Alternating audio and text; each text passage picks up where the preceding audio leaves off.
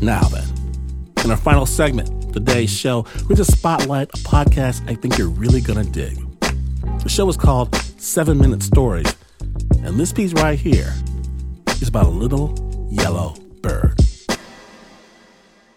One of my earliest memories as a child was the bird cage in my house.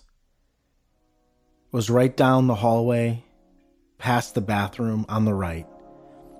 And there was probably four or six birds flying around in this cage.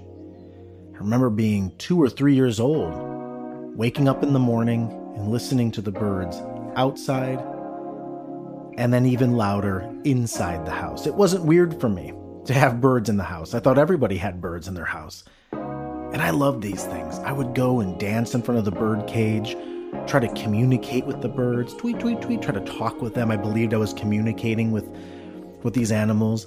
Beautiful, like pieces of Jolly Rancher candy just flying around with wings. And then over the years, the next couple years, from the age of two till about five, some of the birds died off. I wasn't present when it happened. I can't remember too clearly, but we were down to two birds left. There was a yellow bird and a blue bird.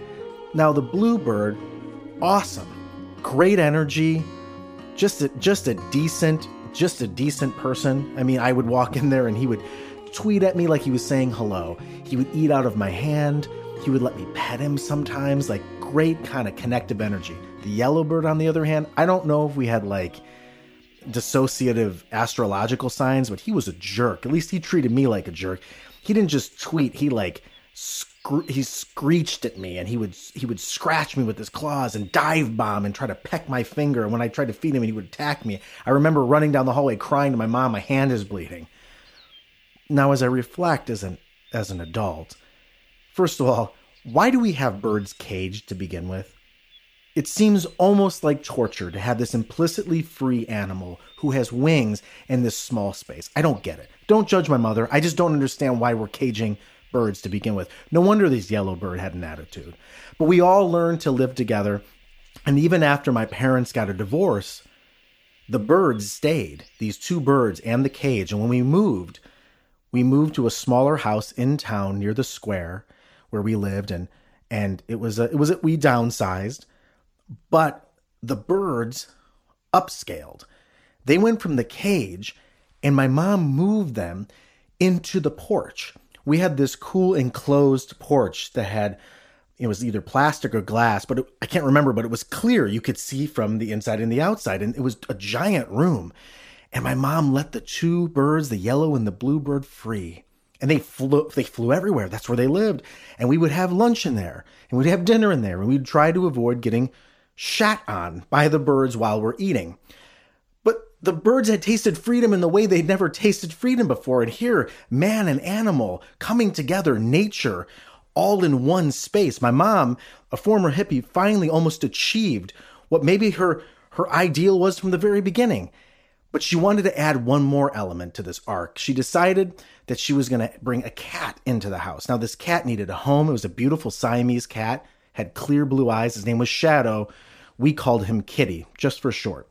Kitty was awesome. He had a really cool personality, too. I thought that he wasn't even a cat.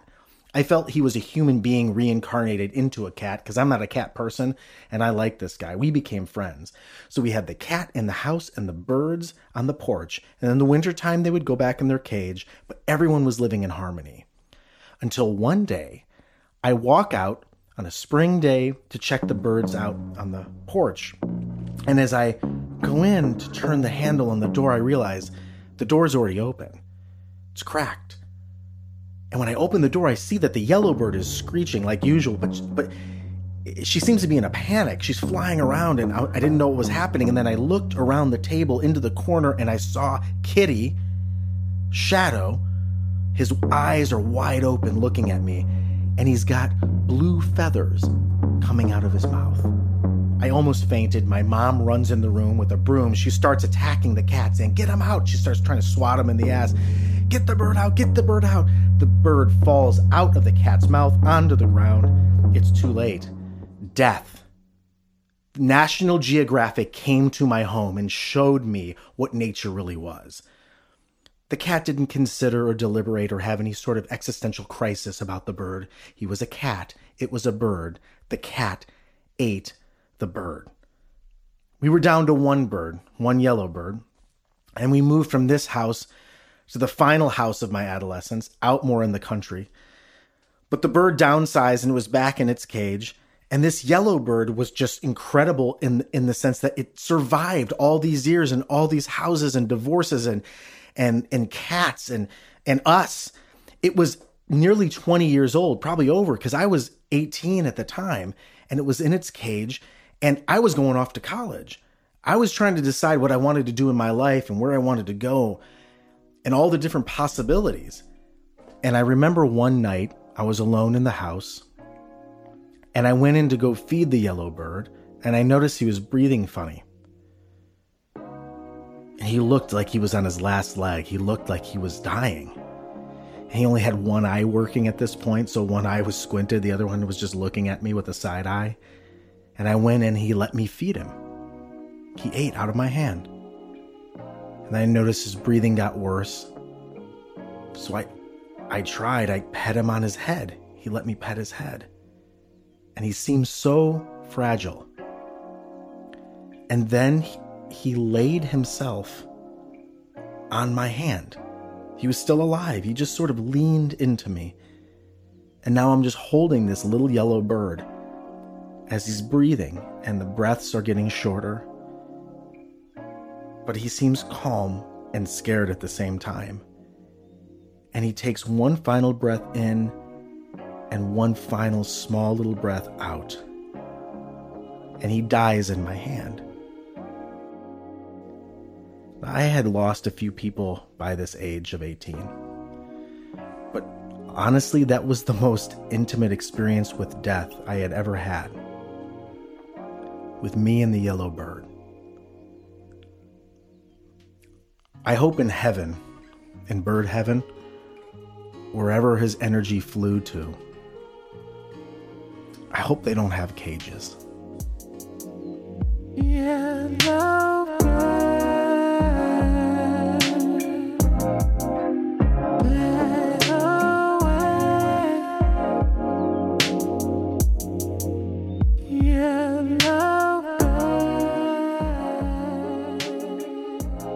Big thanks to Aaron Califato for your podcast, 7 Minute Stories.